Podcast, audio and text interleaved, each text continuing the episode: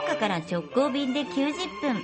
信州松本空港を起点に信州各地の観光物産の話題をお送りする爽やか信州リポートです。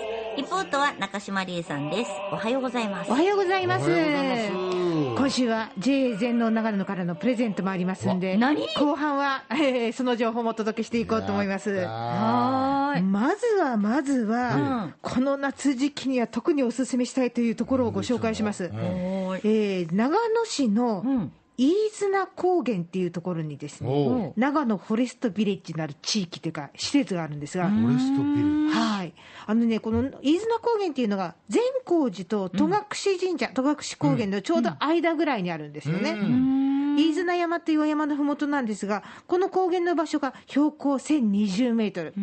んで、大座法師池っていう素敵な池というかもう湖ぐらいの広さあるんですが、にある、その長野フォレストビレッジっていうところなんですよ。へーフォレストビレッジ。ええ、あのキャンプができるフィールドがあったり、うん。うんあとあの湖畔を見渡すデッキサイトがあったりとか、水辺に芝生広場が広がって、ログキャビンがあってと、ちょっとちょっと今流行りの場所じゃないんですかそんな。いいなあの それこそジュラシックかあのジュラシックパークに出てきそうな、うんね。あそんな風景。そうまさにねあの、湖のほとりの森って、私たちが言われて想像するものがそのまんまある場所なんですよ。うんめちゃくちゃ綺麗で、あの明るくって、爽やかで、で水辺が見える景色がすごいいいんですよね。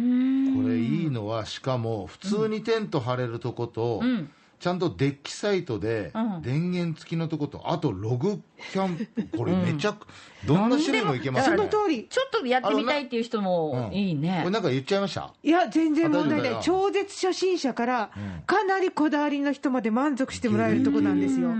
うんで、あの、実際に行くと、そのカフェっていうかレストランがあって、その前にこうテラス席があったりして、ここめちゃくちゃ良くないですか？って言ったらこの長野フォレストビレッジを、えー運営してます、エターナルストーリーの高橋真理さんが、いや、この席、私お気に入りなんですと、こんな話を聞かせてくれました。朝とかめちゃくちゃ誰もいなくてコーヒー飲むとすごく落ち着くというか 貸し切りなんですよもう。ここ一帯が。なので私的には朝がすごくおすすめですね。はい鳥のさえずりとか。ああいいですよね。キツツキとかもすごい楽しいって言ってまあーそうした。かで朝はその自分で準備するもよし、このカフェでいただくもよし、あの一緒にあのマルシェもあるんですね、で地元のお野菜がもりもり揃ってる、そこで買って自分たちで焼いて食べてもいいその通り、肉ももりもり揃ってる、ん。あの人数大雪用のパッケージからあのちょっと追加分の1人分ぐらいの分量もあるし、調味料とかもそのオリジナルのものとか、地元でこうコラボレーションして作ってるものとかがあるし。ね、めちゃめちゃ何でも揃ってて、これいいよなと、本当にあの日帰りのバーベキューだけでもいいんですけども、日帰りキャンプもあるんですそねの通り。で、こういうのね、インフォメーションを合わせて、この森の駅大座法師っていうところ受付になってるんですよ。道の駅は聞きますけど、森の駅ってえ？って思ったらこんなふうにおっしゃってました。読んで地元もう森の中にこう設計されたっていうのもありますし、まあ、コンセプトとしてあの自然育とかあの木育とかをコンセプトにあのしておりますので、はい、あの木に囲まれて育つ、はい、で、まあ、道の駅といえば森の駅。森の駅。だからまあ、この外で森の中で過ごすのもそうなんですが、面白いのが、室内にツリーハウスがあるんです。えー、すごい。高さ3、4メートルぐらいのところに、大人も入れるサイズのツリーハウスが3つ、4つ並んでこれにて、も泊まれるんですか？あここはね、遊ぶ用。へ中に入って自由に過ごして、ツリーハウスとツリーハウスの間をつないでるネットみたいなところをぐるぐる動き回って、あすんキごい楽しいんで。です嬉しいのはね、こういう綺麗な施設に綺麗なトイレがあるってのはねその通り、ねえいいですよね最高ですよ、で、なんでツリーハウスだろうと言ったら、こんなふうに高橋さんおっしゃってました。なんかこうツリーハウスって大人から見てもワクワクするじゃないですか、なのであのアスレチックを作るというよりはちょっとこうワクワクした体験ができるっていうのもあの考えてツリーハウスですうん。しかもこのツリーハウスを見守るように、あの客席みたいに段々になってるエリアがあって、うん。大人はここから見守ることもできるしる一緒に遊ぶこともできる。なるほどなるほど。で外にも屋外にもツリーハウスがありまして、うん。でもねこれなぜかツリーハウスの下が柵で囲ってあるんですよね、うちあの駅長がいましてはい。駅長がヤギなんですよ。ヤギ。駅長。ちょっと待って。何て言いましたね。ヤギ駅長ですははい。でまだあのご出勤はあの初初日というかオープン日1日だけなんですけれども駅長のために今柵を スタッフで手分けして作りまして。あ。ツリーハウスは駅長のもの？駅長のもの。駅長室？駅長。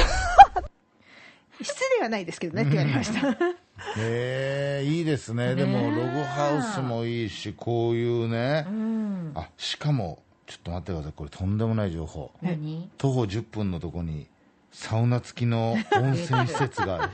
出た。最高やん。でも山内さん的にはね。キャンプの場所のにも温泉があったりとかするとこがだんだん増えてきてるけどそんなそんなとこがあるならいい素よね。敵でし標ょ高1020メートルだからうん。ちょっと秋が深まった寒い時期に行ってもいいかもしれないですね。ね今すぐもう吉明あうん年中ここ今すぐの長野フォレストビレッジってうん。年中営業なんですよ。冬は営業してますんでそう冬もキャンプできますよ。えー長野市飯綱高原の旅の玄関口は信州松本空港です。福岡空港から FDA 富士ドリームエアラインズの直行便が90分で1日2往復結んでます。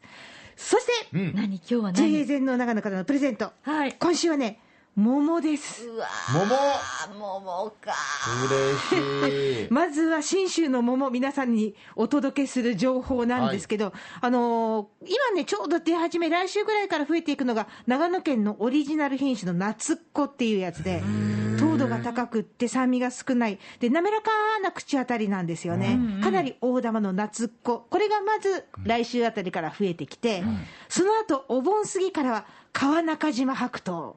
白桃きた。硬いやつだっけ？いやあのあね結構やばい。あのあの売れ具合によってね、変わってくると思うんですけど、いわゆる高級な。そう、なんかお中元とかのねね。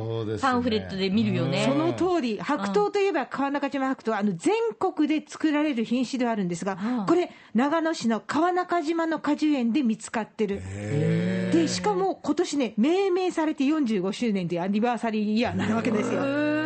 だなかなかね、あの美味しくって、どこでも栽培できて、流通もできるっていうような品種になるのは少ないらしいんですが、長野で見つかった川中島白桃なわけなんですよ。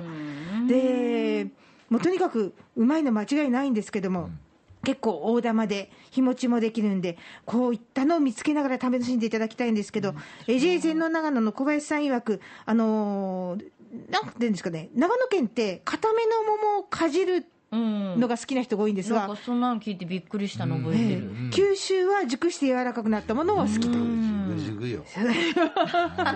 まああのぜひあの硬い桃もですね、食べてみて、うん。あ信州ってこんな感じでっていうのも感じていただいて、ね。えー熟して熟成させて食べるのをよしではないかなとそんなふうに思います。